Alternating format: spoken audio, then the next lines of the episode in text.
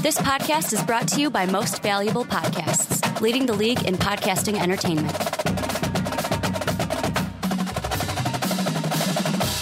What's up? What's up? Real MVPs. Ricky Widmer here, along with the one, the only Brandon Swan Swanson. Hey, hey, hey. Trying to do something different with the uh, with the point. I think I'm getting too stale with like the one, the only Brandon Swanee Swanson. I tried putting a little special move. You did you it. did you did something new for uh, for the first time that we've been doing a podcast in a while. So you thought you'd break out something new, fun, and exciting. trying to you know it's the it's the off season in football so I'm, I'm kind of in that off season mode for football how, but not for us how excited are you though for? Uh, fo- I know this is uh, basketball today, but how excited are you for for NFL offseason coming Oh, I up? March cannot March thirteenth. wait. League year starts March thirteenth, and I am pumped. cannot wait the best thing I saw was Adam Schefter was like uh, so John tell me about your new quarterback he's like well Adam I can't I Joe I bet Joe Flacco's a real nice guy but I can't tell you about Joe Flacco yet Get, ask me after March 19th. Maybe then I can tell you a little bit about him. But welcome into the Primetime Podcast, your one stop shop for college football, college basketball here at Most Valuable Podcast. Brandon and I will be your guides through, as Brandon said, your NBA journey today as it's big board, big board, Brandon. We got a big board this week, big board next week. We're doing nothing but the biggest of the boards. Like, I just want a board back here, like the biggest of the board, and it just says big board across the front. Well, we need to start doing that. Actually, a wonderful Like idea. getting a big uh, getting a big board? board and then just put. It's like you, you know when you're doing fantasy a fantasy football draft and you have the the names all that Mm-hmm. We just you can like Velcro 'em kinda up there? cut out or something like that and just put them up. That, that's what we need to start doing. We just Velcro them on there. For Absolutely, the yes. We got to get on that. But do. How we do it is we split it up into 16 through 25, then 6 through 15, then our top five. Before we get into 16 through 25, make sure to check us out on patreon.com backslash most valuable podcast. That is where you can help support us. That is where we're able to do this each and every week with the help and support of our great patrons. Someone who uh, has been on the PTP a lot, Pat. Um, he's going to be on the onside kick this week. Actually, tomorrow as we record that, he, we're going to be talking about the Bears with Pat. So if you want to be like him for the PTP, ten dollars a month, you can join a podcast and we'll talk about what you would like to talk about. But What's there to talk about with the Bears? he wants to talk about if they're going to regress next season. Hmm. It could be. It, it'll be a very interesting topic, especially Not for if me. they I'm go the get only- it. Not if they go get Antonio Brown. Well, that is we'll talk about on the onside kick. Let's start our NBA big board. We'll start with 16 through 25. Brandon, start us with 25 and take us up from 25 to 16 of your big board. You got it, boss. Uh, starting things off at 25, Shamorie Ponds, the guard from St. John's. At 24, Coby White, the guard from North Carolina. At 23, Kevin Porter Jr., the guard from USC. At 22, Tyler Herro, the guard from Kentucky. At 21, PJ Washington, forward from Kentucky. At 20, Nassir Little, forward from North Carolina. At 19, Nik- Nickeil Alexander Walker, the guard from Virginia Tech. At 18, Grant Williams, the forward from Tennessee. At 17, Keldon Johnson, the forward from Kentucky. And at 16, Tre Jones, the guard from Duke. Well, and then going right into mine at number 25, international player, the center, the Georgian center, Gorga Bitadze, bringing it up at number 25. Then Dedric Lawson, the forward from Kansas at 24. 23, another big man, Bruno Fernandez out of Maryland. Then at 22, Jontay Porter, the forward from the Mizzou Tigers. Then at 21, Tre Jones, the guard from the Duke Blue Devils. I'm going to say that. Now, I'm going to say that team quite a bit in this big board. Then at number 20, Nassir Little, the forward from North Carolina. 19, Grant Williams, the forward from Tennessee. 18, I believe I'm the only one that still is in this guy's camp for an NBA draft, but I'm still putting him here. Louis King, the forward from Oregon. 17, PJ Washington, the forward from Kentucky. And then rounded out at 16, Colby White, the guard from UNC. And Brandon, the first thing we are going to get into with our big board is point guards, which obviously we're going to talk about this name later because he is higher on both of our big boards. Not going to spoil where he's at. Number one, no, just kidding. That's probably still Zion. But Ja Morant, let's talk about point guards. And Ja Morant is the top point guard in this draft. I don't think any of the other point guards are going to come anywhere close to touching him in this year's draft. However, you've got a couple of guards, uh, point guards in this draft. Darius Garland, who on some big boards is higher than others. He's struggling with the injury. We've only seen a small sample size from him. Haven't really played. He declared earlier in the season. Tre Jones, who has been playing well this year, has been playing in more of a facilitator role, I'm going to say. Now, I'm not saying like assisting. I'm saying like he's got to play with the three best players, arguably, in this draft class. And then you have other names like Colby White, like Shamorie Ponds, like Ty Jerome um, from Virginia as well. What I want to ask you is everyone under Ja Morant, because we're going to get to him later, what are you seeing with this point guard field, and how do you think it's going to play out as we move towards the combine? Because to me, that's where we're going to get our definitive answers. But until then, how do you see this point guard field kind of playing out? Well, you know, I think it's it's a little tough to say in terms of who should really be the next guy mm-hmm. uh, right now underneath Ja Morant because of the fact that Darius Garland is injured and that he's not finishing finishing this season. So now you look at Tre Jones, Coby White, uh, Shamorie Ponds. But when you look at the the next two guys after Garland, and you've got Tre Jones and you've got Coby White, mm-hmm. Uh, the favorite for me there is probably White because he scores more. Mm-hmm. He scores more. He does more with the basketball in terms of putting it in the hoop. Now, Tre Jones, don't get me wrong. You said it. He's a great facilitator. He does that extremely well. But you also have to look at Tre Jones. He's really horrible from beyond 3 mm-hmm. like shooting 24% from beyond the arc. And he averages, so he's making about 0.6 a game, and he's averaging almost two and a half threes per game.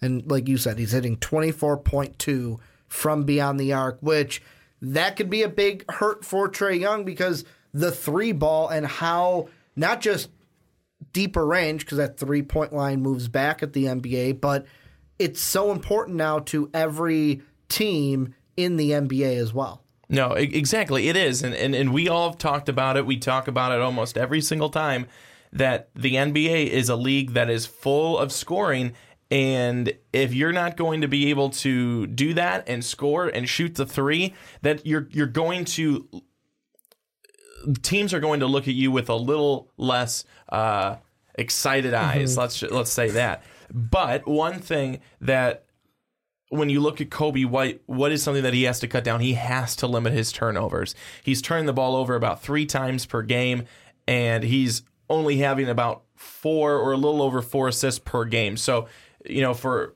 every assist, it's almost like you have a turnover. So they're mm-hmm. canceling themselves out in, in, in a sense. But averaging over 16 points a game, he's certainly getting the ball to the hoop. He's he's a good player. He's a really good free throw shooter. You'd be happy with that. Over 80%, 82.2% to be exact.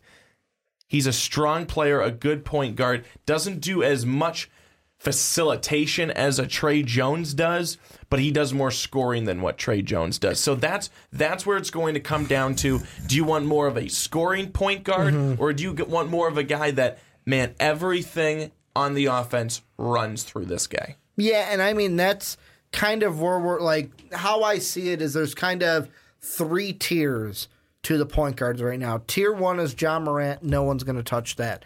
Tier two I feel like that's the Darius Garland tier right now because, like, you talk about Colby White, you talked about Tre Jones, but for me, the biggest question mark, naturally, is Darius Garland Absolutely. because we've seen not only just a small sample size where if you look at just the stats, and I know that the stats don't tell the whole story sometimes, in the games that he played, he was hitting 75% from three, which isn't, uh, from the free throw line, which isn't terrible. Jeez, he was hitting 75% from three, give him an NBA contract right now. Um, but he was hitting 47.8% from three, averaging almost five attempts per game in the five games that he did play. And he shot 50% from the field. And what you were talking about is exactly what I think is going to be a big thing for these point guards under Ja Morant because like you look at Ja Morant, I'm just gonna bring him in real quickly. Like you look at what he does, he scores the ball, but then he also has 10 assists per game. So he's that rare class of like, yeah, he'll get you 20, he'll get you 10 as well. Like that is his ceiling, I would say, at the next level. Um, kind of like that double double, maybe triple double kind of player. But then it's like Darius Garland. I'm going to throw him in the Colby White category that you were talking about. I know it's only five games, but turn the ball over three times per game, had only 2.6 assists per game compared to scoring 16 points per game. So it's like with Colby and da- and Darius, are you guys just going to be score first point guards who don't get others involved? And if I'm sitting here later in the draft, let's say 16 through 32, I might look at that and go, well, do I want a point guard that's going to be a scorer for us? Or do I want to go with a Tre Jones because I already got my scores? I need someone who's going to play defense and then get these guys the ball and move the ball and set up this offense. And, and I think that you've you've got a great point with that too. Uh, With Tre Jones, though, do you worry that he's not scoring enough? I mean, he's A only averaging bit. eight and a half points per game, and I know that that's we we've come Mm-hmm. to see, especially with this Duke team, that one, they don't need him to score, Mm-hmm. and and two, he's just not going to. That's just not going to be. That's not the role that he plays. I'm gonna- when you have Zion and RJ and Cam, that's not the role you play. I'm going to ask a similar question that I know I'm going to ask you when we get to Cam Reddish later in this big board is do you think that playing on Duke might Yes. hurt Tre Jones? Because Yes. it's like, and I know we've talked about this with Sean on the fast break. Sean has said numerous times, like Coach K, when we talked about Rui on the fast break recently, he said, uh, Coach Few, their goal is to win basketball games. Like Tre Jones is doing exactly what he needs to do to help that Duke team win basketball games because he's got the big three kind Yeah. of above him. And that's why I feel like Tre Jones, a team that I've always thought he would fit really good with, is maybe like the Boston Celtics, where they have their guys. They have Jayson Tatum. They have Gordon Hayward. They have Jaylen Brown that are kind of like their big stars. And then Tre Jones can kind of be that point guard. I mean, if Kyrie leaves, um, can be that point guard to come in and just be like, hey, I don't need to be the star. I'm going to be a coach's player and I'm going to help this team win. I wonder if that is going to be where Tre Jones kind of finds his niche to where a team that already has that star power will then take Tre Jones. And my next question would be: Does that is is that the mm-hmm. player that Tre Jones wants to be? True. I mean, how do we know? Because I mean, he hasn't said anything. Because mm-hmm. again, Duke's winning. Yeah. But how do we know that he doesn't want to be a guy who scores more? Mm-hmm. How do we know that he that he doesn't necessarily like that he has to uh, dish off as much as he does and isn't able to open things up a little bit? I mean, he opens up the offense, but it's for other guys. He's usually never opening up the offense for himself. You know, how do we know that he doesn't dislike that? We we mean, don't. don't. We don't. And again, if you're winning basketball games, that can cover up anything else. You don't have problems when you're winning basketball games. Mm-hmm. But let's say Duke was not. uh, What are they? Whatever and four, Yeah. and say that they Top were. five team in the in the country. Let's say they have ten losses, 12 Mm-hmm. losses. Then are we seeing the same? Tre Jones is he and, and, and, and he's in the let's say he's in the exact same role or being called on to play the exact same role that he is right now. Mm-hmm. Is he still happy? Is is it still all going well? Will he have spoken out? Uh, you know, at, at that point, you don't see it a whole lot from college players. Mm-hmm. Uh, they're because they're kind of uh, taught to just kind of keep it cool and quiet. You know, you haven't reached the league yet, so you can't necessarily go off and say anything you want. But do we do we know and do you think do you think that he's happy with this role? I'm going to go ahead and say this, and I can't talk to say whether he's happy or not because I don't know Tre Jones personally. Tre Jones, I know you watch. You want to come on and talk to us? Feel free. We'd love to have you. Um, but as I'm sitting here and I'm hearing you talk and kind of be like the the main crux to your question of is he happy? I kind of think about Duke and as a whole and their whole thing of like they've got Zion, they've got RJ, they've got a lot of mouths to feed. Period. And I was while listening to you watching some tape from senior year of high school for Tre Jones, and he can shoot from the outside. He can elevate and dunk. He can on the fast break dish it off to a teammate who dished it back, and then he put it in for a layup. So I watch this tape and I go, he can score. But he's not scoring at Duke because they don't need him to. Here's the question I want to throw at you is kind of a Nassir Little like question who we're going to get to in 2 seconds in this segment of the podcast. If Tre Jones was on a different team, not Duke. Let's say take Shamorie Ponds off of St. John's and put Tre Jones there. Would Tre Jones be the second point guard in this draft? Because he would then have more scoring opportunities because he wouldn't have Zion, RJ, and Cam ahead of him. And number two, he would still be a guy. Would he be more of like what we're seeing with Ja, where it's like, man, this guy scores and gets assist numbers in his games if he was the only person on his team, let's say like a St. John's and wasn't at Duke. Well, if he was at St. John's, he would certainly be scoring more points Mm-hmm. because they don't have a, a, big three like Duke does. No one does, but they they would be calling on him for a lot more to score, Mm-hmm. to score the basketball. That's what they were. That's what they would be looking at, and I think that you you would see his numbers be a lot more similar to Ponds and it's it's interesting how just the team that you are on and the situation that you're in affects how your numbers are and how you're playing called upon to play the game. It, it's it's so very interesting, but we, I mean we have to go with what he's got right now. Could he become a scorer in the NBA? Yeah, he certainly could, but we don't know that. That's what other other teams, uh, certainly from his college film, aren't seeing that. You know what I find funny too?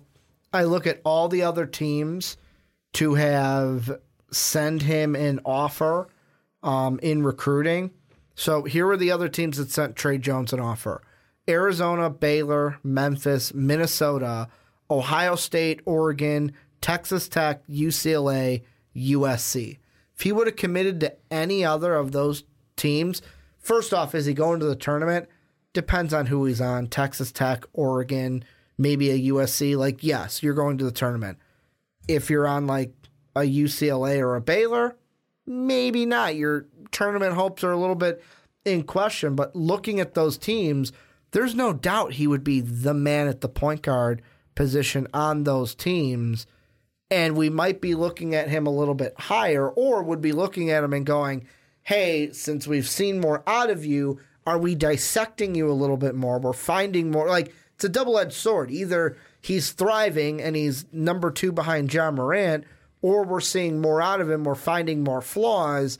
And are we basically saying, hey, maybe he should stay an extra year in college to develop? So it's like it's a tricky game with Tre Jones. Do you have any final thoughts before we move on into like Nassir Little? Because we still got two other things we want to hit in this segment. I just think that from the point guard perspective, it is it is like you said, it's Morant here, and kind of everybody else trickles in after Yeah. that. Yeah, and I, I feel like most of most of the big boards out there kind of have it like we do. Where Morant's at the top.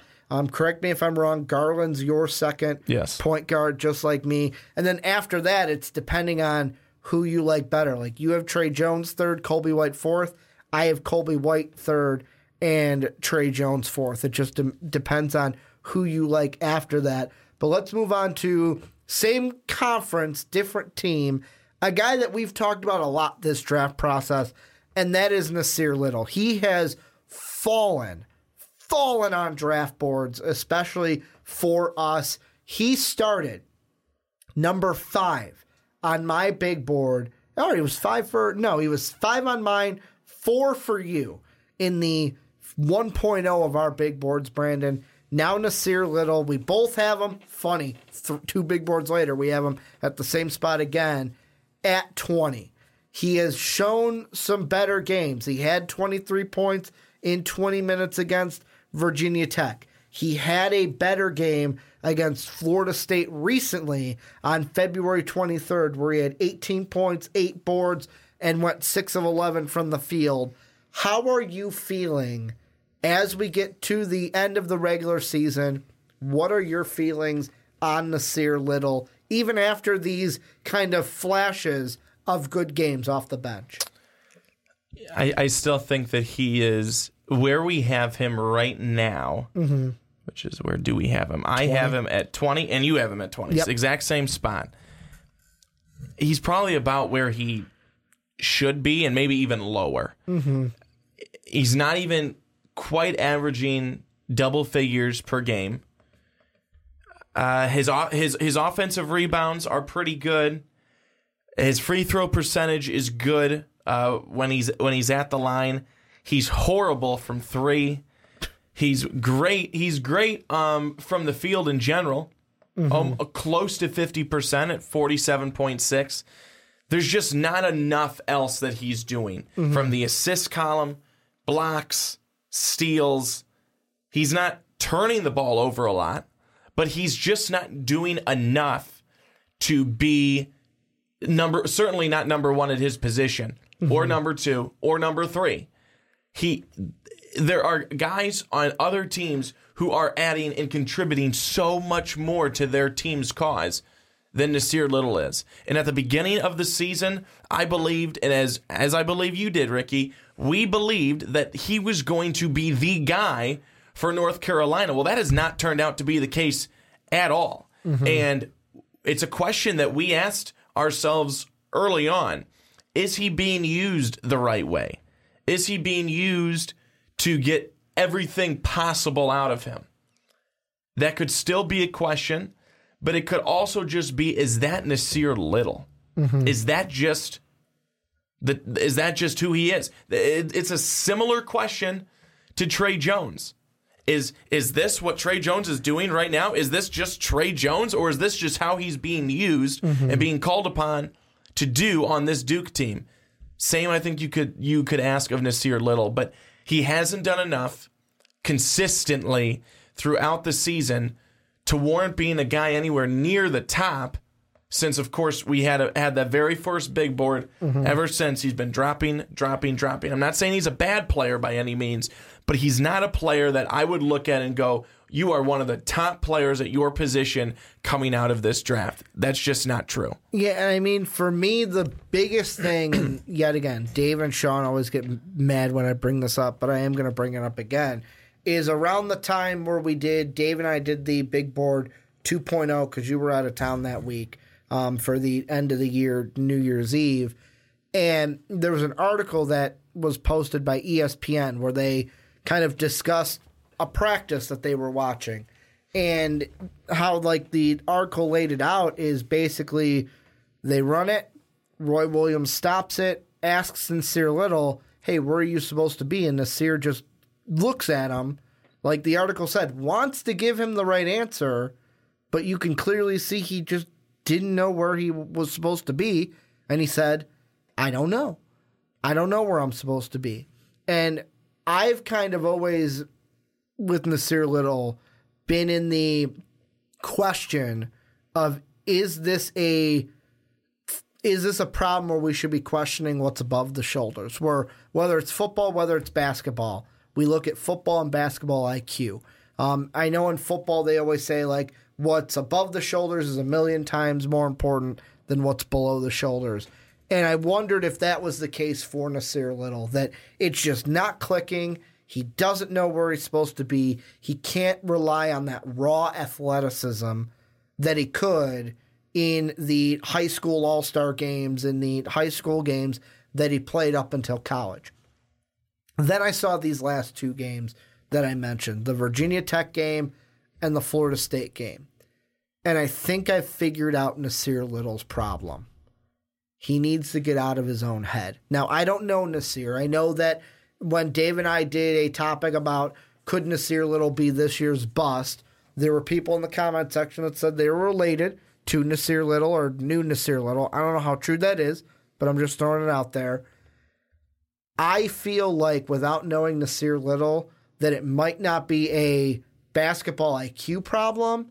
It just might be a I have to get out of my own head kind of a problem where it's kind of like when you get the yips and it's like I could do this thing, now I can't. You you start like second guessing yourself and then you're making it worse by second guessing yourself. In the game against Virginia Tech, he just looked like he just went out there and played. Like he was just going out there and playing basketball. And Virginia Tech is not a bad team. Like I know they didn't have Zion, but this Virginia Tech team beat R.J. Barrett and Cam Reddish and the Duke Blue Devils. So they're not a team that can just oh they were they're Virginia Tech. They're not a good team. No, they're a good team. I just feel like Nassir has to go out there and kind of just play a little loosey goosey, where it's like, hey, you know what? I'm not going to worry about anything. I'm just going to go out there and ball like I know I can because in that Virginia Tech game, he was moving around. He wasn't staying stagnant, and it was helping him get to the basket and find teammates open for assists and for other passes. So in my mind, that's his true problem. He's just got to get out of his own head. No, I, yeah, I think you, I think you're right to to some extent, though. Um, there are players who have the talent and they just they're not always they're they're not as quick to catch mm-hmm. on to you know with with the basketball IQ they're just not as as talented there. Mm-hmm. But that is still going to be something that holds you back. I mean that's it's still going to be something where if you can't if that's if that's the if that's the problem if if you are you know you know necessarily not sure or uncertain of where you're supposed to be on the floor and cannot follow what what play to run mm-hmm. when to be running it that's going to be a problem next level it doesn't matter how much talent you have if you can't be in the right spot at the right time again it's not always going to happen that way plays break down we see that all the time but if you're not certain of what play you're running or how to be running it, that's not going to land you on an NBA roster. It's certainly not a starting spot. Here's another question I want to ask about um, Nassir Little. Do you think it's just a fact of in the NBA for whatever team that drafts him, he's just going to be a project player where it's like, hey, we know the potential that you have. We saw it in high school. We saw coming in the potential that you have by watching that film. We're going to work with you knowing that it may take one, two, maybe three years for you to start to reach that potential at the next level. Well, that's exactly what I see happening with Nassir Little at the very worst because I mean again he's got talent but there is a lot more to get out of him there's got to be there's got to be more that you can get out of this kid. And mm-hmm. again, he is just a freshman, uh, and is going to be coming out and going into the draft most likely. There is going to be a team that takes him, but whoever does is doing so knowing, like you said, this is not a guy who's going to come on the team and, and fill a starting spot right away. That's that's not going to happen. Mm-hmm. Not not from what they need to get not from the forward position that you're that you're looking for mm-hmm. in an NBA everyday player. It's that's that's not going to happen right now from Nassir Little unless all of a sudden things change in the ACC tournament, things change in the national tournament. It, otherwise, he's he's going to be for big boards for uh, mock drafts. He's going to be one of the last players taken in the draft, or maybe not even. Mm-hmm. I mean, that's that's that's what I'm saying. I, and, and we put him on here obviously because he is talented, but he's again he is not number one at his position. Not even number two, and not even number three. Now, here's the last thing I'm going to throw in about Nassir Little before we move on to, I believe it's the, oh, Jontay Porter's the next one we're moving on to. Um, before we move on to Jontay, the last thing about Nassir Little, and this is kind of an epiphany that just hit my head right now. The player that I feel like Nassir Little might compare to with progression is a Kelly Oubre. Think back to what 2016, no 2015 basketball season.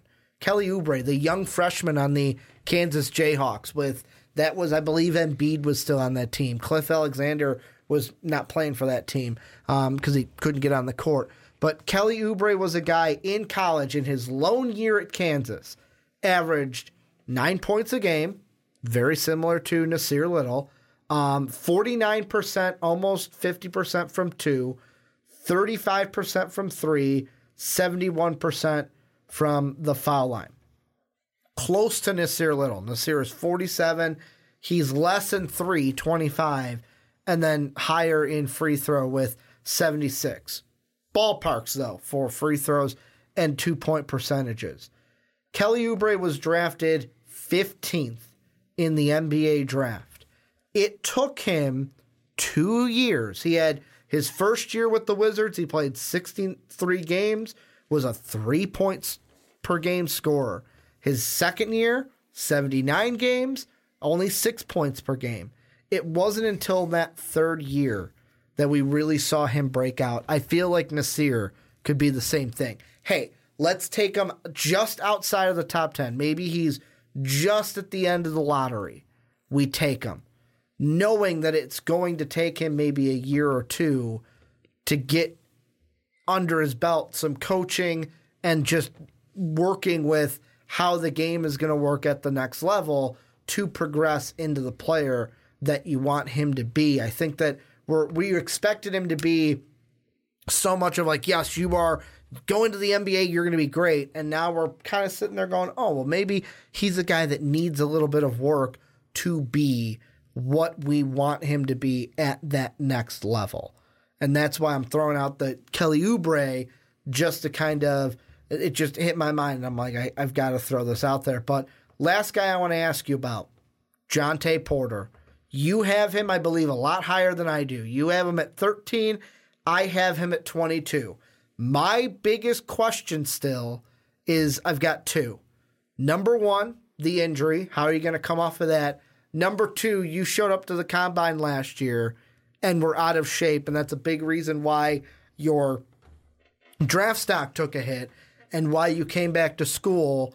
That's the main two reasons why I have him at 22. He's a guy that let me see him at the combine.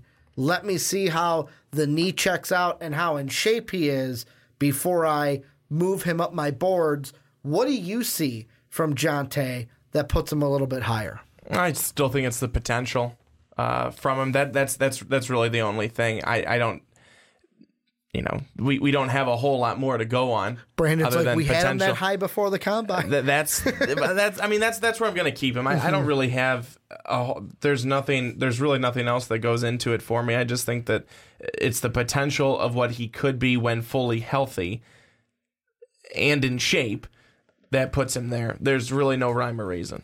Last question I'm going to ask you about Jontay because I feel like he's going to be the shortest. Is let's say Yeah, it's going to be two questions and be done. Well, let's say he comes into the combine, knees totally healthy, he's totally in shape. Do you see him as just a top 15 prospect? Could he crack a top 10 prospect? I'd still say top 15. Okay, so- I'd still say top 15. I, when what happened last Mm-hmm. year happens, and then again you show up and you're not in shape, and it you know it's not that good. Then you have another year of guys coming in and playing really well and showing what they've got, and they're in shape Mm-hmm. and they're healthy, and they're they're gonna jump over you no matter how good or in shape and healthy you are because of your history, because of what happened, and then you have all these healthy players coming in, they're going to go ahead of you. So I still think top 15 if he comes in and everything's good and checks out and but the top 10 would be pushing it. Yeah, and for me, I think we have what two more big boards. I want to say, or we have one more big board before our final one, which is after the combine. Um, so really, for me, Jontay Porter is not going to be a big mover until that last big board that we have, either a big fall or a big riser, depending on how that combine is. Him and Darius Garland, I think, both fall under that same situation of I want to see you guys at the combine before I really make my decision of whether to have you higher or lower than I do. But this is where you guys come in. Let us know what you think down below in that comment section. What do you think about the point guards in this draft that we talked about? What do you think about Nassir Little? What do you think about Jontay Porter? And what do you think about our 16 through 25? But Brandon, let's move on into our 6 through 15. And if you are checking us out on YouTube, hello. Make sure to check out our 16 through 25 as well. Before we get into it, I'm going to throw out make sure to rate and review the show on iTunes and Apple Podcasts. If you're listening on iTunes and Apple Podcasts, it's easy. Hit that rate. Tell us why you like listening to the podcast. Even if you're on YouTube, I know you have an iTunes account. Go over to it, rate and review the podcast. It helps us. The good reviews help us get into more uh more ear holes is how I'm going to explain it. More ear holes so that we can get into more people's heads and they can listen to the great content we have here at MVP. But Brandon, we started off with you. Start at number 15 and give us your 15 all the way to 6. All right, number 15, the center from Maryland, Bruno Fernando. At 14, Sekou Doumbouya, the forward international player. At 13, Jontay Porter, the forward from Mizzou. At 12, Darius Garland, the guard from Vandy. At 11, Bol Bol, the center from Oregon. At 10, DeAndre Hunter, the guard slash forward from Virginia. At 9, Jaxson Hayes, the center from Texas.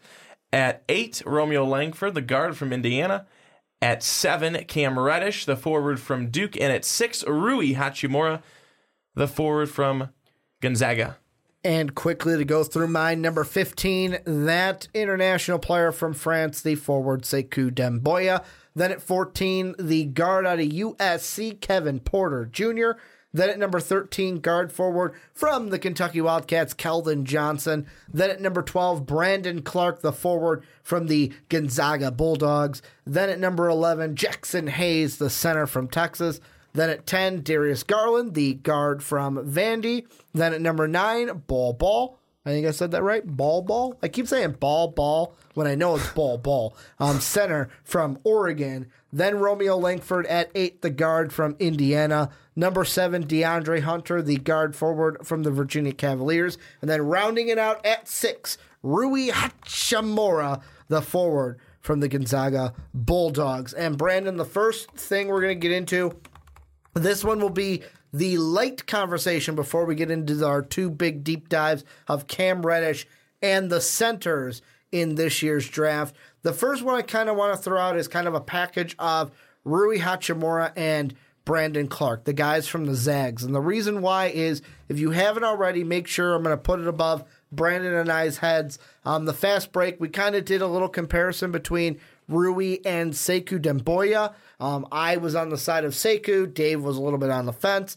Sean was, or no, I was a Rui guy. Sean was a Sekou guy. Dave was on the bench or on the fence. On the fence. About the whole thing. I want to ask you two questions. First Sure. off, because I already answered all of that in that fast break segment, so I'm going to leave it for them to click that if they want to hear what I have to say about Rui. First off, what are your thoughts about Rui? And then number two, what are your thoughts about Brandon Clarke? Because I'm not going to spoil where he is, but obviously he's in your top five because you did not say his name in either of these segments. What are your thoughts on Rui and then going on into Brandon Clarke and why you have him as a top five guy? So my my thought on Rui is that he has. I remember when we did the Rui Hachimura kind of profile, we looked at just Rui. Mm-hmm. Yeah. Um, early, early People were still season. not happy about the question that I came up, which I'll be honest, the question was to get clicks and it got you to click on it, but go on. so he's been one of the most consistent players in college basketball Mm-hmm. all season long. I mean, if you look at what he's doing every single night, he's scoring, he's adding in rebounds, not a lot of assists, not a lot of blocks, not a lot of steals, but he's adding in where he needs to be. He's a scorer. Mm-hmm. Yeah. He scores. He's scoring 20 points a game. That's outstanding. He has been and like I said, he's he's just consistent. There isn't this well, he's got 20 here, then 7, then 9, then 30.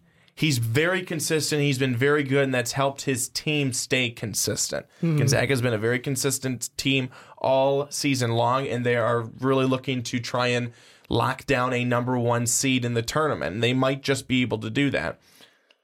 So that's why I like uh, Rui. He's been great. He's been really good from three. He doesn't take a lot of threes, but he's been really good from three when he shoots.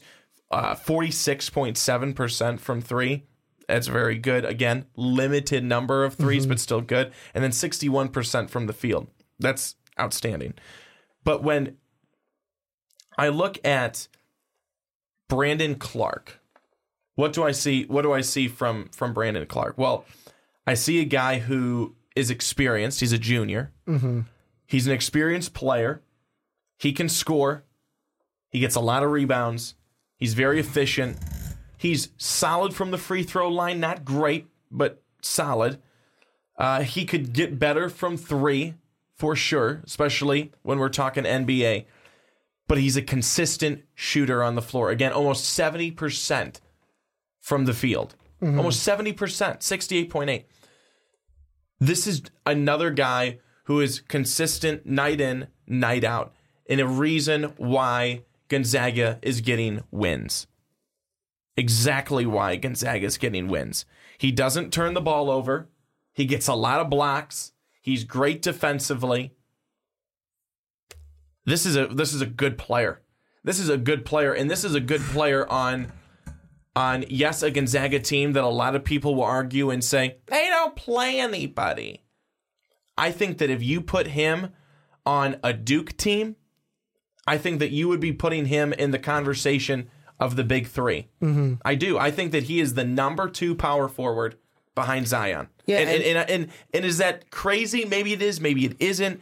But you just have to look at the stats. You just have to look at what he's meant to his team. Mm-hmm. He's been a great player, right, right alongside Rui all season long. And I agree with you. I would say I'm going to say he is the second best power forward um, behind Zion as well. But the only reason I say that is um, I see Rui as more of a three at the next level than a four. Um, so because Rui's not a power forward in my mind, he'd be a small forward. That's why Brandon Clarke to me would also be my second power forward as well. The thing I like about Brandon Clarke is and this is kind of I'm gonna love hate with this, and the reason why is I wanted to put him in my top ten. The way that I had it kind of shaken down was I was looking at four guys: Ball Ball, Darius Garland, Jaxson Hayes, and Brandon Clarke, and really I, I would switch it one way and put them in one order, and then I would go. I'd look at something, look at this, look at that, and I'd go, no, no, no, I don't like that. And I'd switch it up. Basically, I was switching it up so much, I finally was like, fuck it. This is my big board, and this is where I have to leave it. But like, Brandon Clarke, I had at 12. I could have easily had him as high as 9 or 10 in my big board. And the reason why I like him so much is because not only according to Real GM, he's got the second highest player efficiency um, rating in the country. He's a guy that has a motor. He's explosive, and that in the tra- like in transitions and cutoffs can lead to easy baskets at the next level. And he's a guy where, and I wonder yet again how this will translate over into the NBA. I wonder if a team is going to look at him, look at that motor, and go, "Hey, you know what? we could use a guy like this because he's not a guy that has to have his number called in order to impact a game. He can play defense, he's got that motor, he can get himself inserted into the game without being like, all right, we're getting the ball to Brandon. We got to get Brandon the ball to get him into this game. No, he's going to find ways to impact the game, whether or not he even has the ball originally and that the coach is calling his number, like I've said. And I wonder if that is going to be super appealing to NBA teams. Now, the only thing I do worry about with him is that he's six eight. So, like, with defending, yes, I feel like he might be able to switch between threes and fours and def- defend either a small forward or a power forward. But the thing is, if he gets switched onto a center at the next level, he's not super tall. So he's not a guy that's going to be going body to body against true big boy centers at the next level. Any final thoughts you got about that before we move on into the big topic. Yeah. The one that I think we're going to get into is Cam Reddish. And Cam Reddish, you talk about love or hate or love hate relationships. Cam Reddish is the definition of that because I feel like same thing we said about Tre Jones is the same for Cam Reddish. When all three of the big Dukes are out there, go sit in the quarter, Cam. We will get you the ball.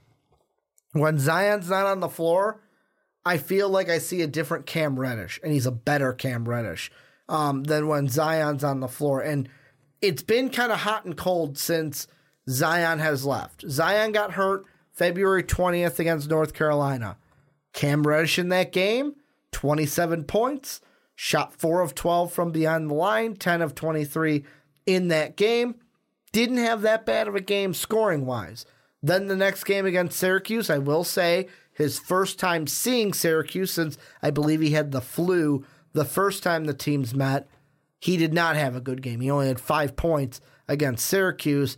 Then in the last two against Virginia Tech and Miami, not terrible games. He's gotten to the line. He got to the line against Miami, six foul shots, although he only made three of them. And he had 17 and 19, respectively, while grabbing boards in the last three games. What is your thought with Cam Reddish? Because this is the first time in our big boards you've had him outside the top five. Yeah, because he deserves to be. He deserves to be. Cam Reddish. But why? Well, well I, I think that he's a very mediocre player. Mm-hmm. He's a mediocre player on a very good team, surrounded by good players who help him to not look so bad. Mm-hmm. And that's and that's a very serious comment. And people may say, people may say, well, if that's the case, then why do you still have him at seven? Well, because he's still a good player, but when you're we're talking about the best of the best players, he's not up there. He's not up there with RJ Barrett. He's not up there with Zion Williamson. He's not up there with Ja Morant. He's not even that exciting of a player. He stands in a corner and shoots the ball. He doesn't move. Whoop.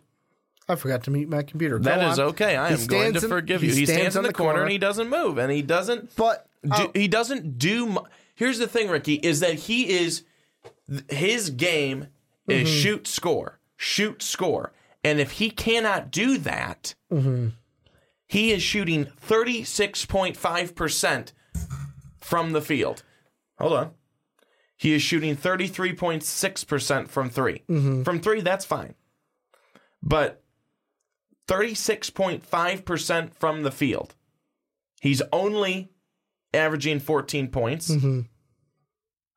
I mean, this is a guy on a Duke team that is thankful and lucky to be on this Duke team because, again, if you took him and you made him like a Romeo Langford, where you, you threw him onto Indiana and he had to be the number one guy. I don't. I, I, at this point, I used to think. So oh, he you're w- feeling he would be- differently than he you did be- about Tre Jones. He would be okay, Mm-hmm. But I don't know how he would be See, because he's been he has been struggling all season long for Mm-hmm. the most part, and it's been hidden thanks to R.J. Barrett and Zion Williamson. I think we've got a similar conversation that we did about Tre Jones. Um, the only difference is that I feel like number one, and yet again, don't know Cam personally, um, but I feel like number one, Tre Jones is taking to his role as the kind of facilitator, defensive, non-scorer a little bit easier than Cam Reddish is because when Cam like when you looked at all three Dukies coming in, Zion's a highlight reel. RJ's a guy who can handle the ball, score at the basket, shoot from outside. He's said he's got that Mamba mentality. That's all you need to say. He's a Mamba out there. He's the guy with the ball. Put the game on my back. I want the ball in my hands. Cam Reddish, as I'm looking at his high school tape, most of his possessions, I am, and yet again, I know you got to understand at high school, it's usually the best player with like whether they're going to be a power forward in the NBA, the best player handles the ball in high school. That's just how it is. Um, but from what I'm seeing with Cam Reddish in his high school tape, compared to what I'm seeing at Duke, they're completely different games. It's not just stand in the corner, wait for RJ, wait for somebody to get you the ball. It's, hey, Cam, you're going to run this offense. And the thing that I feel is the same thing that we said about Tre Jones, same thing that we've said about Nassir Little in the past. You've brought it up. If you put Cam Reddish on a different team, any team that doesn't have Zion, doesn't have RJ, and he's not the number three Dookie, do we see a different Cam Reddish? Is it just the skills that he showed in high school? Coach K is not asking him to demonstrate those skills. And will it even be something where when we get to the combine, we get to Cam Reddish and he shows us something in the five on fives, in the special drills that make us go, Oh, what? He can do that? I didn't know Cam could do that. Where was that all year? Like, it, that to me is like, I'm sitting here wondering if that is what it's going to be like with Cam Reddish. Is he only giving you what he's giving you now because that's what Co- Coach K is asking for? Or is it, hey, he was really good in high school, but against the college talent, he can't do what he did in high school. That's why he's doing what he did now. I don't think that because obviously he can. He's shown us some flashes. It's just he hasn't been able to get into a rhythm because of having the number one and number two players from a recruiting class on your team. I guess I'm just still so skeptical of is he mm-hmm. going to be able could he go and be drafted and be a number 1? Could he could he mm-hmm. be drafted by the Chicago Bulls and go and be their number 1 scorer and and the, and the Bulls build a franchise around around Cam Reddish? Now, is that a good example or a bad example? Mm-hmm. I don't know. I don't watch the NBA, but I'll just, you tell I'll just- me. I'll throw it in there. It's a bad example because we already got Zach LaVine. He's our number one. We already got Lauri Markkanen. I don't know. They're so bad. I don't even know who's on the team. I, I'll, I'll change your Bulls. Cleveland. If Cleveland took him, because Cleveland they don't get it. I know they got Collin Sexton, but he's not really a number one. Um, but that that is a question though. can they can, can, he be can, number can one? he can he do that and mm-hmm. clearly he shoots like he wants to be Yeah. but he doesn't make shots like he wants to be mm-hmm. that's the problem with Cam Reddish there's been too many But games Let me interject. Could it be the reason why is because since it's just he's not getting into a rhythm basically. It's hey, doing what I'm doing right now, I can't get into my rhythm like I used to when I was the guy with the ball handling the ball for most of the possessions. Could that be it? Could it just be that he's not able to get into a rhythm because of what's going on with Duke having both Zion RJ out there at the same time? too many games like this Ricky. 3 of 9 4 of 12 Mm-hmm. 2 of 12 4 of 12 3 of 11 1 of 7 1 of 8 4 of 9 3 of 12 4 of 16 1 of 11 4 of 13 2 of 15 Mm-hmm. 2 of 11 that's a lot of games that's a lot of inconsistency Too many and missed shots. now you can now you could say you could bring in your rhythm argument for Mm-hmm. sure that makes sense but i'm i don't want to make excuses for him forever Mm-hmm. he needs to be able to separate himself from the pack and he needs to be able to separate himself from his teammates to say to show Mm-hmm. hey i'm a solid scorer and guess what i'm clutch i'm making a lot of big time shots he's missing a lot of shots i'm not necessarily saying Mm-hmm. they they're they're big time misses but just a lot of misses Yeah, and for me, obviously, I've got Cam Reddish in my top five because I haven't said his name yet.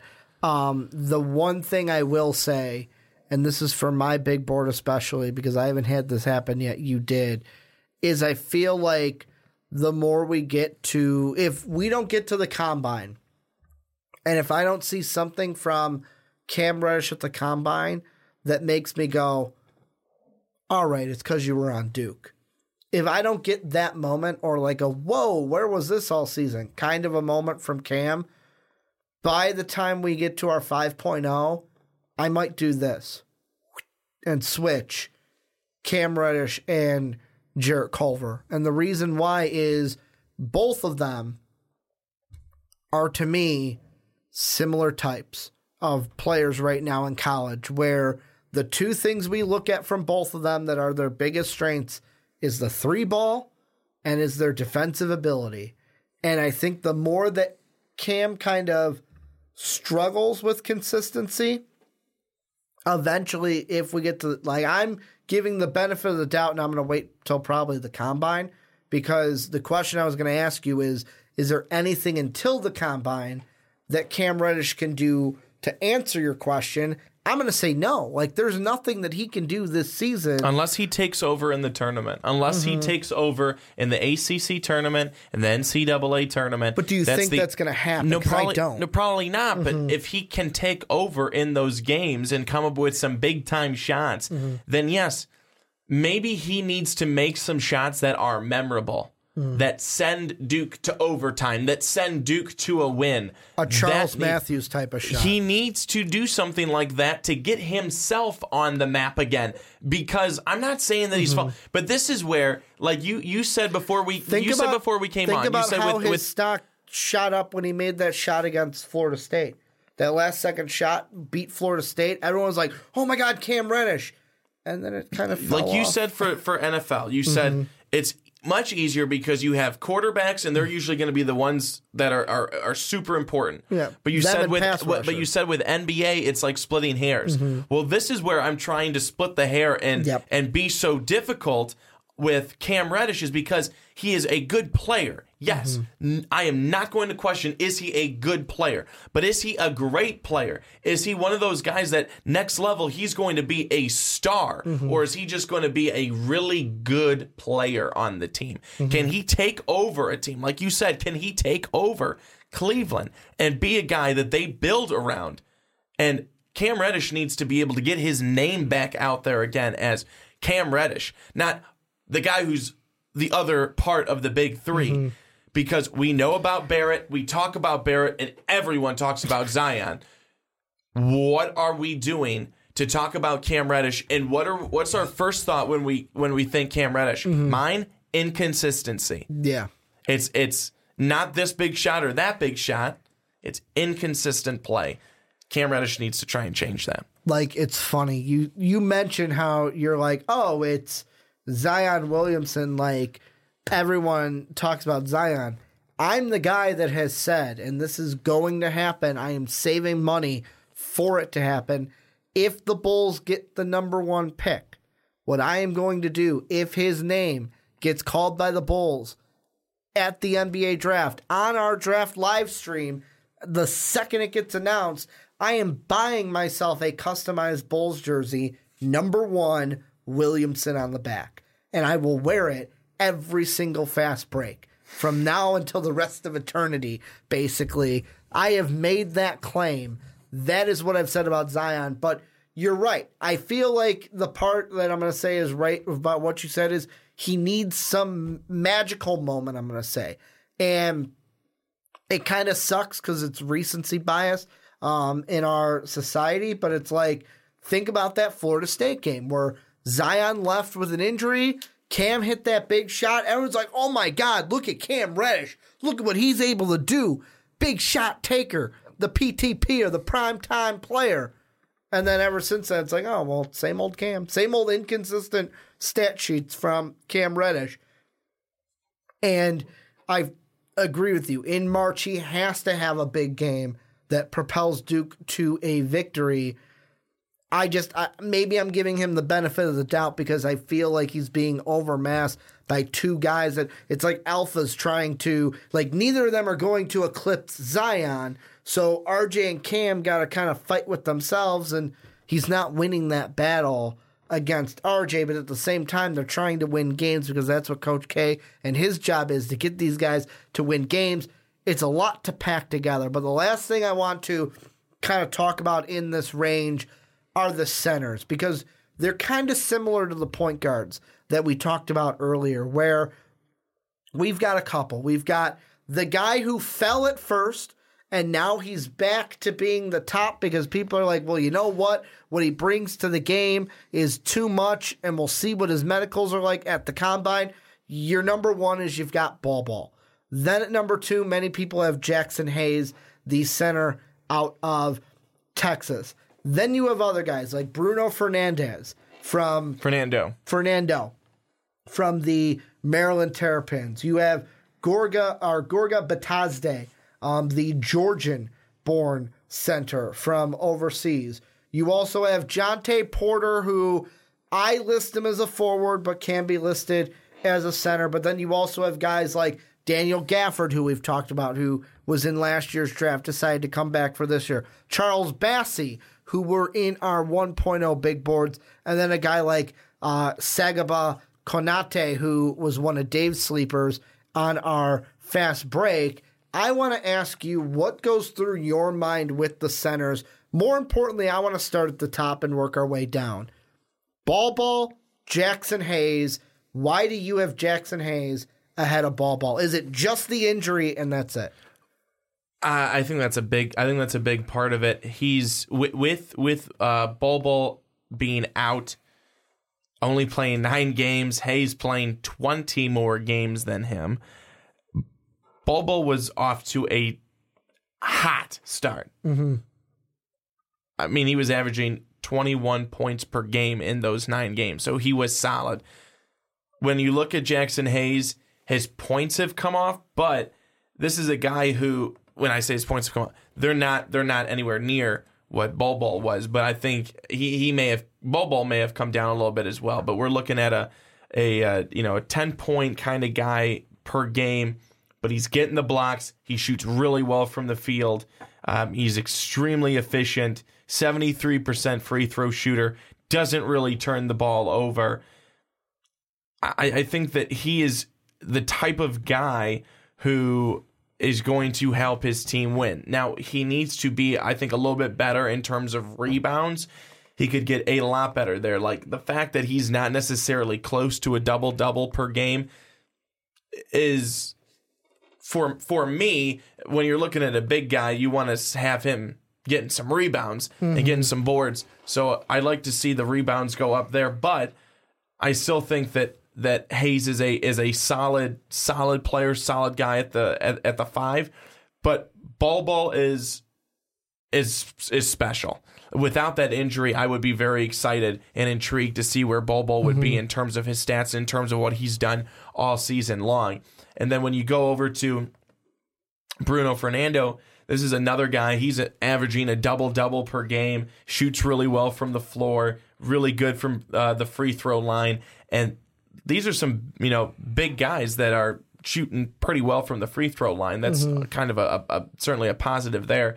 Uh, defensive rebounds is a is a big thing for for Fernando as well. He has a, a little bit more of a uh, couple more turnovers per game than than Hayes does, but when all things are said and done, the guy that I think is going to end up uh, coming out of this this uh, group of centers is probably going to be Bol Bol.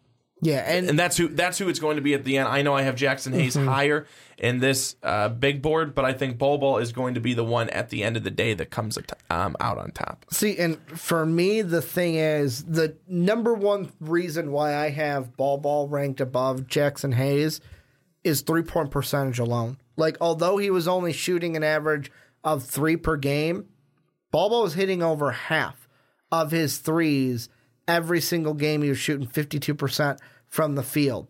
Jaxson Hayes doesn't take three. Doesn't take three. Didn't take one. And the question that I have for Jaxson Hayes, and I'm going to throw this to you um, to see what your thoughts are with it, is is Jaxson Hayes good? Yes. But when I look at centers, and I'm just looking at centers in the NBA that don't really shoot the three, um, most of their heights are Clint Capela, 6'10, 240. You've got Rudy Gobert, 7'1, 245. You've got Mitchell Robinson, who is a younger player out of them. Um, Clint Capela is 24. Rudy Gobert is 26. Mitchell Robinson is 20. Um, he's 7'1, 240 pounds. And then LaMarcus Aldridge, who has started to shoot threes more later in his career, um, and are hitting them 6'11, 260. The thing that I worry about, or my biggest question with Jaxson Hayes is, is your 6'11, 220. is he going to be able to bulk up and put on the weight to maybe be because I don't think he'll be able to be a guy inside without a three ball if he stays at 6'11, 220. He's going to have to be closer to, well, let's say, Clint Capela, like 6'11, 240, 250 kind of a range. Is that what Jaxson Hayes is? Is, hey, I'm going to be an inside guy. I just need to bulk up a little bit before I get to play or while I'm in my first year in the NBA. So Bol Bol, he's seven two and two twenty two. That's what they're listing him as. Do you think it's it's those couple of inches taller? Is that big of a difference, especially when he's those couple of inches taller and he's still the same as as Hayes Well, is in terms of in I terms think- of weight? I think it's different. Um, and the reason why I say different is I'm not really ragging on Hayes for his height. Like the six eleven is fine to me. Um, because right now, like people have his wingspan listed as seven four, so he is a wider wingspan than he's supposed to. Like average people only have the wingspan of their normal height. As I throw my hands out, like that's going to do something. Um, but with Bol Bol, the question is because he's seven two, how is his feet, his knees, his back, like all of these things going to hold up? Like he is also a guy that needs to bulk up. Don't get me wrong.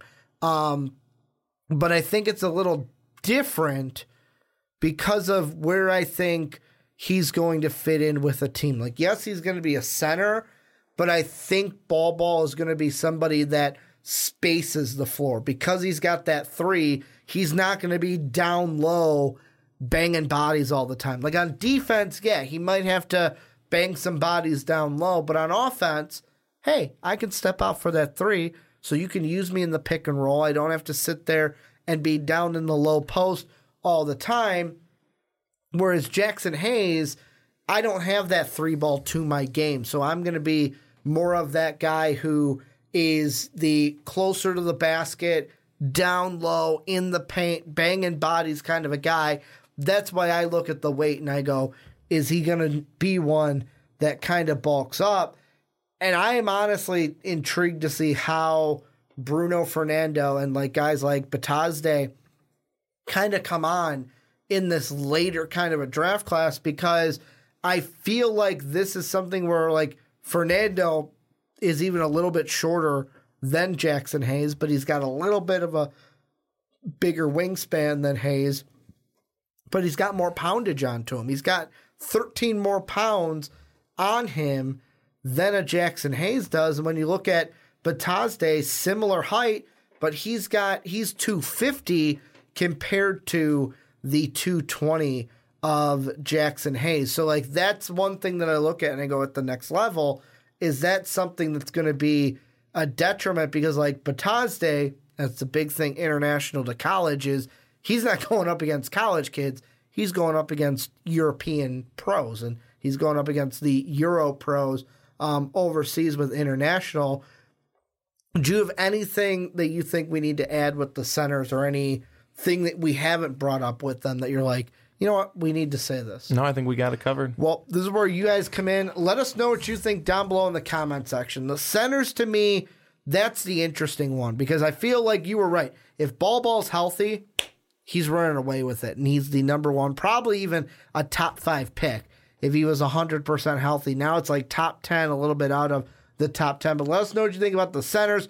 Let you know what, or let us know what you think of Cam Reddish. That's the kind of big one that we had to unpack here. And then obviously check out the Rui Hachimura Sekou Doumbouya segment that we did on the fast break. And Brandon, let's move on into our last segment, number one through five of our big board. If you are on YouTube, obviously, because it's split up into segments, make sure to check out six through 15 and then 16 through 25. If you are on podcast services around the world, thank you guys for sticking right on through with us. Before we get into one through five, make sure to follow us on Twitter. I'm at Ricky Widmer. Brandon is at Young Young underscore no Young Swan underscore nineteen or Young, Young underscore, underscore Swan 19. I always fuck that up. Young underscore Swan nineteen. Yours and Johnny's for some reason I can never get right. And then at most valuable pod obviously is most valuable podcast. Go ahead and follow us all on Twitter and hit us up with anything that you guys are feeling um, with anything that we're talking about today on the podcast. But Brandon, before we get into what we're going to talk about, give us your one through five, starting with numero cinco. Well, at number five, Brandon Clarke, the forward from Gonzaga. At four, Jarrett Culver, the guard from Texas Tech. At three, RJ Barrett, the forward from Duke.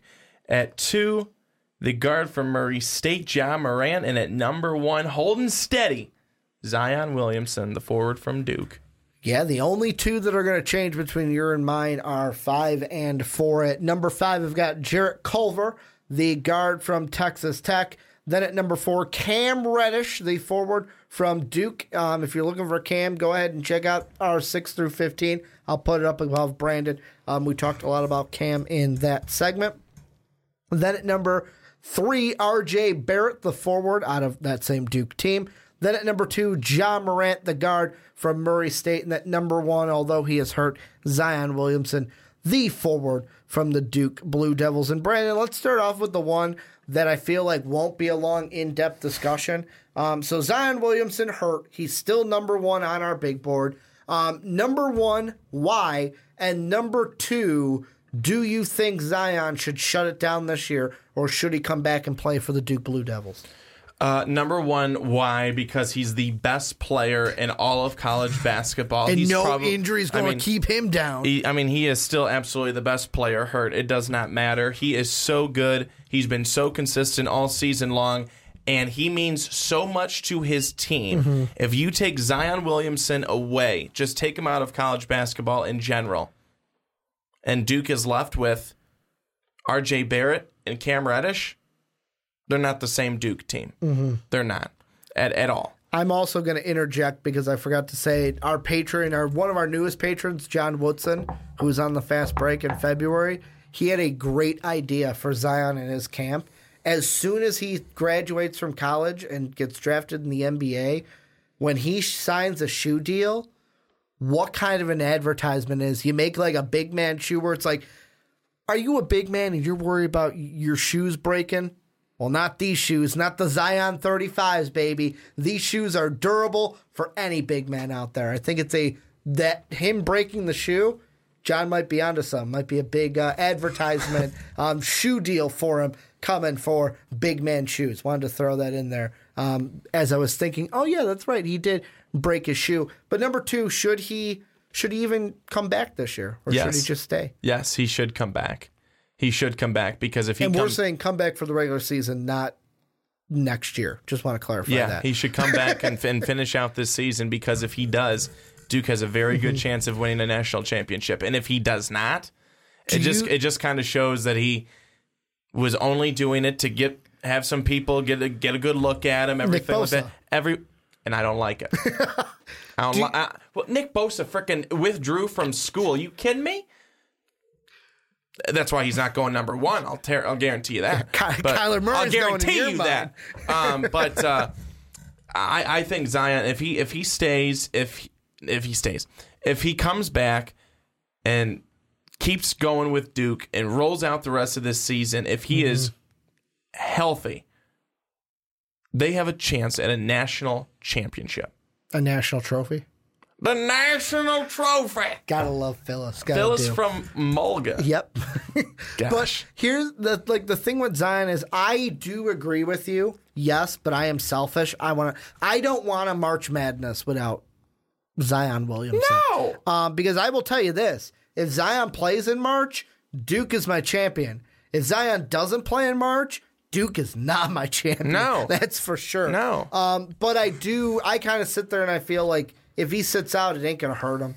He's still like he has done enough to be. It's not going to hurt him, but it's going to hurt us as Uh, fans. no, no, no, I know. That That's is. why I want that's, him to that's, play. that- I mean, that's what it is. But, it is. like, it's not gonna hurt his no, draft stock to it's- sit out. It's certainly not going to hurt him, but I, if, if you're healthy, you should be playing. I am sel- I am shell- I am I am shellfish. shellfish. I want to see Zion Williamson playing in March this season. But let's move on the other two things, the bigger topics that we got. Number one, Jarrett Culver. I've got him at five. I've kind of have him exactly where I got him going in our mock drafts the last few times on the fast break. You have Jarrett Culver one spot ahead of me, trying to one up me, Brandon. um, having him at number four. Take me through what makes Jarrett Culver a top four prospect in your mind, and what do you like about him? What do you not like about him? Well, I think it's one because he is he's a pretty good defender. Mm-hmm. Um, he's got a really good defensive rating.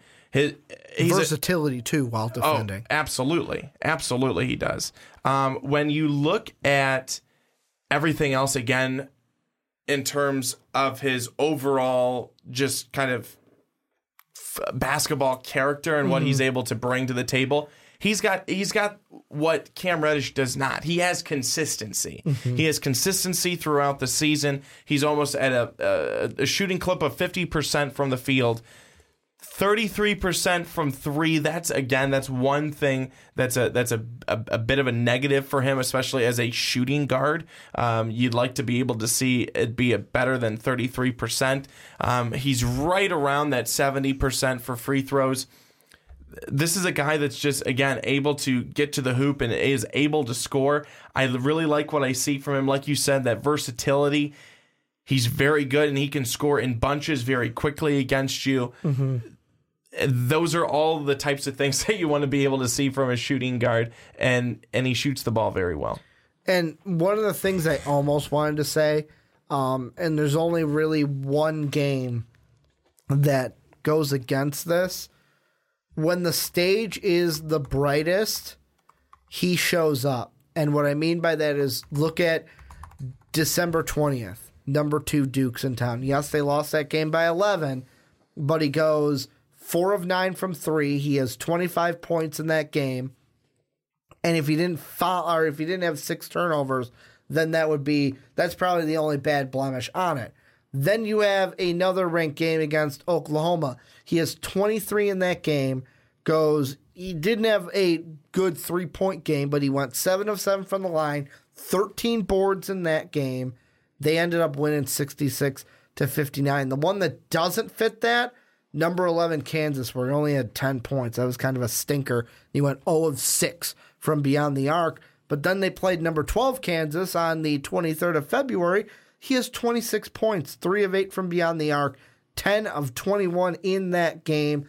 And that is something that, along with me, the biggest thing I like about him is his defense. And more important, importantly, like I threw out, the versatility of it. I feel like he's a guy that although he's standing 6'5, um, 195 right now, 6'6, 6'5, 195, he's a guy that could play the two guard, but then also guard, he could guard ones, he could guard twos, he could guard threes.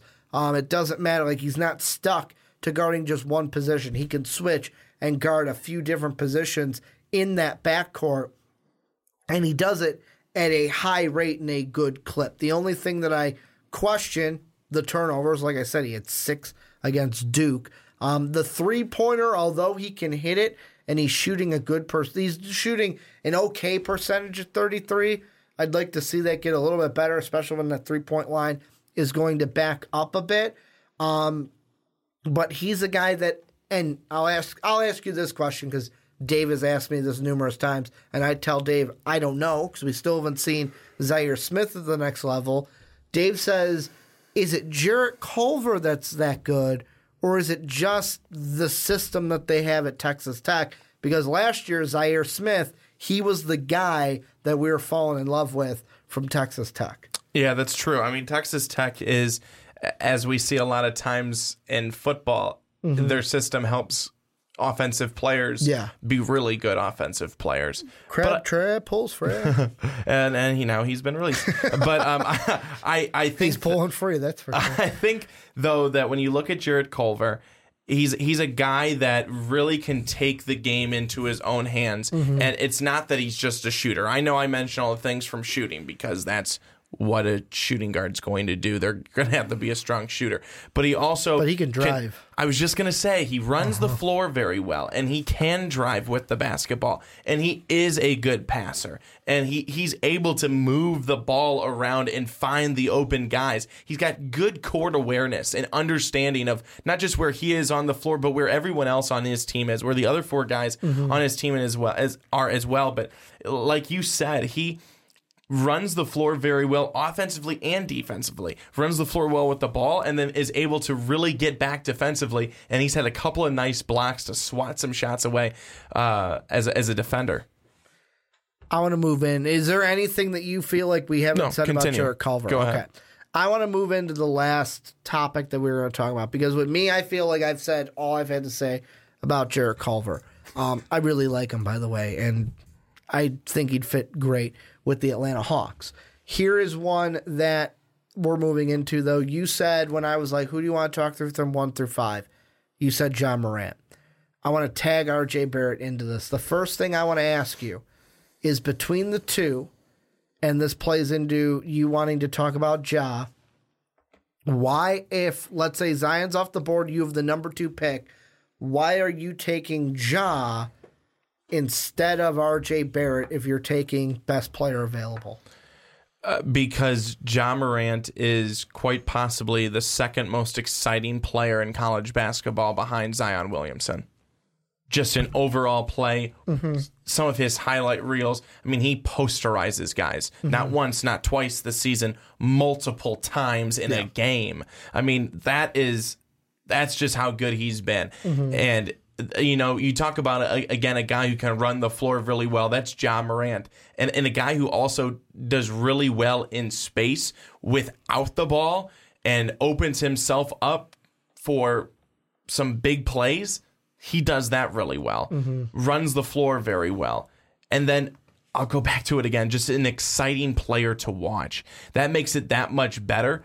But he's got the talent. He has he has the skills. He has the intangibles. Everything is there for Ja Morant to be a very good player at the next level, and I expect him to be. See, and the reason why I link these two together is I was listening to Bulls Outsiders um, podcast from NBC. I think it, it used to be Comcast Sportsnet. Now I think it's NBC Sports Network or something like that. Um, their podcast, they do a show after every Bulls game, and I catch the podcast the day after. And they were talking after the Bulls Hawks game, and they mentioned about RJ Barrett. Like some are saying, like, oh, he could play point guard at the next level. Like, because RJ is only 6'7, 202. 6'7 is big for a point guard, but he can handle the ball and can show skills of a point guard. And they're kind of debating of who would you rather have. And for me, taking the Bulls out of it, because obviously they were looking at for the Bulls, I'm looking at for any team. The thing that I circle in on, two things that are different between these guys. Number one, that I love with Ja Morant, the assist numbers. He's not just a guy that is going to get his 24, 25 points and, okay, I'm good. No, he finds open teammates and is averaging 10 assists per game. Now, I know there's people out there that are saying, Ricky, he plays for the, what is it, the OVC? Is that the conference that uh, Murray State is in? Ricky, he's in the OVC. Why the hell? Like, who the hell is he playing? Ooh, Eastern Illinois. Whoa, let me grab my britches here because he's playing some tough competition. I get it. The competition that he may be playing against is weaker. But I feel like he's still putting up numbers that are really freaking good in college basketball. And that's why I also have him as my number two prospect on my big board along with you. That's number one. He gets more assists than RJ. I feel like RJ at the point guard position wouldn't work because RJ, yes, he can pass, but he doesn't rack up as many assists. The second one is three point percentage, and this goes for both of them. They need to get better with it. Um, and this is the splitting hairs part with both of them. They both shoot a similar percentage 34 for Ja, 32 for RJ, RJ averages about two makes or two makes a game on six attempts. Ja's at about two makes a game on five attempts. So they're almost the same. Which one of these players do you see being a better three point shooter at the next level? And that's what I think it has to come down to. And for me, I don't really know which one's going to be the better three point shooter at the next level, but I'm bet putting my money on Ja Morant because of what I see in those free throw numbers. He's a guy that hits 81% of his free throws compared to just 67% for RJ. And Ja's going to go to the line for at least two more foul attempts per game than RJ will.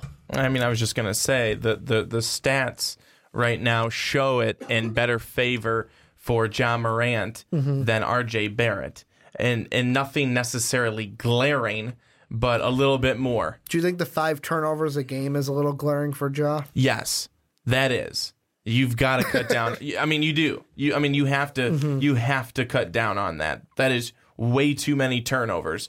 When you're, I mean, when you're getting a little over five rebounds a game, and you're still getting a little over five turn, tur- uh, turnovers a game. Again, kind of canceling each other out. Ten assists is outstanding, but that almost comes down to then five assists, five assists because you're giving the ball away five times. That's got to be cut down, and you know that'll that'll come, that'll come. Everything else is outstanding. It's really good. That's why I think you can look past a little bit the turnovers, but still something not necessarily a problem, just maybe a bit of a concern that you'd want to see certainly be on. You want to see it be on the decline very quickly. One of the last questions I want to ask you, and this is about Ja now kind of pushing RJ to the side on Twitter. And I know Sean has been very vocal about this. Um, where on Twitter, we've seen some people tweeting at MVP, where basically it's like, why do you like Ja so much? First off, who's the last point guard to come out of Murray State? I'll give you a hint. It's Cam Payne, who was drafted by the Thunder, traded to the Bulls, and then fizzled out because he's hot garbage. Um, that's what Cam Payne is um, hot garbage. Um, what do you say to people that think, number one, don't be so high on Ja because we were high on Cam Payne coming out and he didn't ama- amass to anything from Murray State? And do you think him coming from a smaller school means anything in the draft? Like, does it affect him at all that he comes from a small school? Who cares? That's my answer. That's what I say. Who care? Who cares? Where Who cares? Steph Are- are you- where did Steph Curry go? um, Do you remember? Davidson. Davidson is Because Davidson, a big they, school? man, they throw out big point guards every year, don't they, Are Ricky? they a big school? don't they? Yeah, they yeah, do. Yeah, Yeah, I can't even remember the last person. to come out No, Davidson. no, no, you morons. Who cares what school they come from Mm-hmm. as long as they're solid and as long as they are an outstanding player? Who cares where they came from? It doesn't matter. That's a, such a moronic, close minded argument. That's not even an argument, but nice try. Mm-hmm. So if he comes from Murray State, you're just automatically gonna no he's not gonna be good i've never heard of murray state And here's i don't one- like their conference I'm tapping that's horrible and I'm tapping into your um, college basketball and maybe a little NBA knowledge that I know you don't have. Um, think back to 2013's uh, NA or NCAA tournament because I believe they were in the mm-hmm. tournament that year. time ago. CJ McCollum came from this small school that beat Duke as a 15th seed. lehigh Lehigh. lehigh How's CJ McCollum doing at the next level? I'll tell you, Brandon, really freaking good. He's good. He's let's put it this way: he is a staple on his team. So like I see that, and it's just like you know what? Like, why is that even an argument? Like Ja to me, yes, are there faults to his game, or I'll say things that he needs to work on. Yes, turnovers are one of them. Maybe working on that three point shot to boost up that three point percentage would be another one. Although I do like that he's taking at least five per game because it's telling me that he's not afraid to shoot that shot and we can just work on it and get that percentage up. But I just think just because oh he's coming from Murray State and Cam Payne came from Murray State, it's just why is that even an argument? It should not be an argument. It should be look at his games. That is what we're looking at. Should not even matter where he's coming from. No, it, it shouldn't at all. It shouldn't at all. It makes no sense. If he's a good player, you could come from anywhere. Any final thoughts before we wrap this podcast up? No. Well, this is where you guys come in. Let us know what you think down below in that comment section. Also, make sure to tune in next week as it'll be big board uh second one for like the back to back week that we're doing, but I believe it's 4.0 uh, on the NFL side. Just had the combine, so we have to do our post combine um, NFL big board. That'll be coming at you next week. Make sure to hit us up on Patreon, patreon.com backslash most valuable podcast to help support the podcast. We obviously can't do what we keep on doing without the love and support from our patrons. Make sure to give us a rate and review on iTunes and Apple Podcasts. And make sure to follow us on Twitter at Ricky Widmer at young underscore swan 19. You got, it right this time. and at most valuable pod is most valuable podcast. To thank you guys for watching on YouTube. Thank you guys for listening on podcast services around the world. And as always, have a good day, everybody. Thank you for listening to this MVP podcast. Follow us on Twitter at Most Valuable Pod for more great podcasts.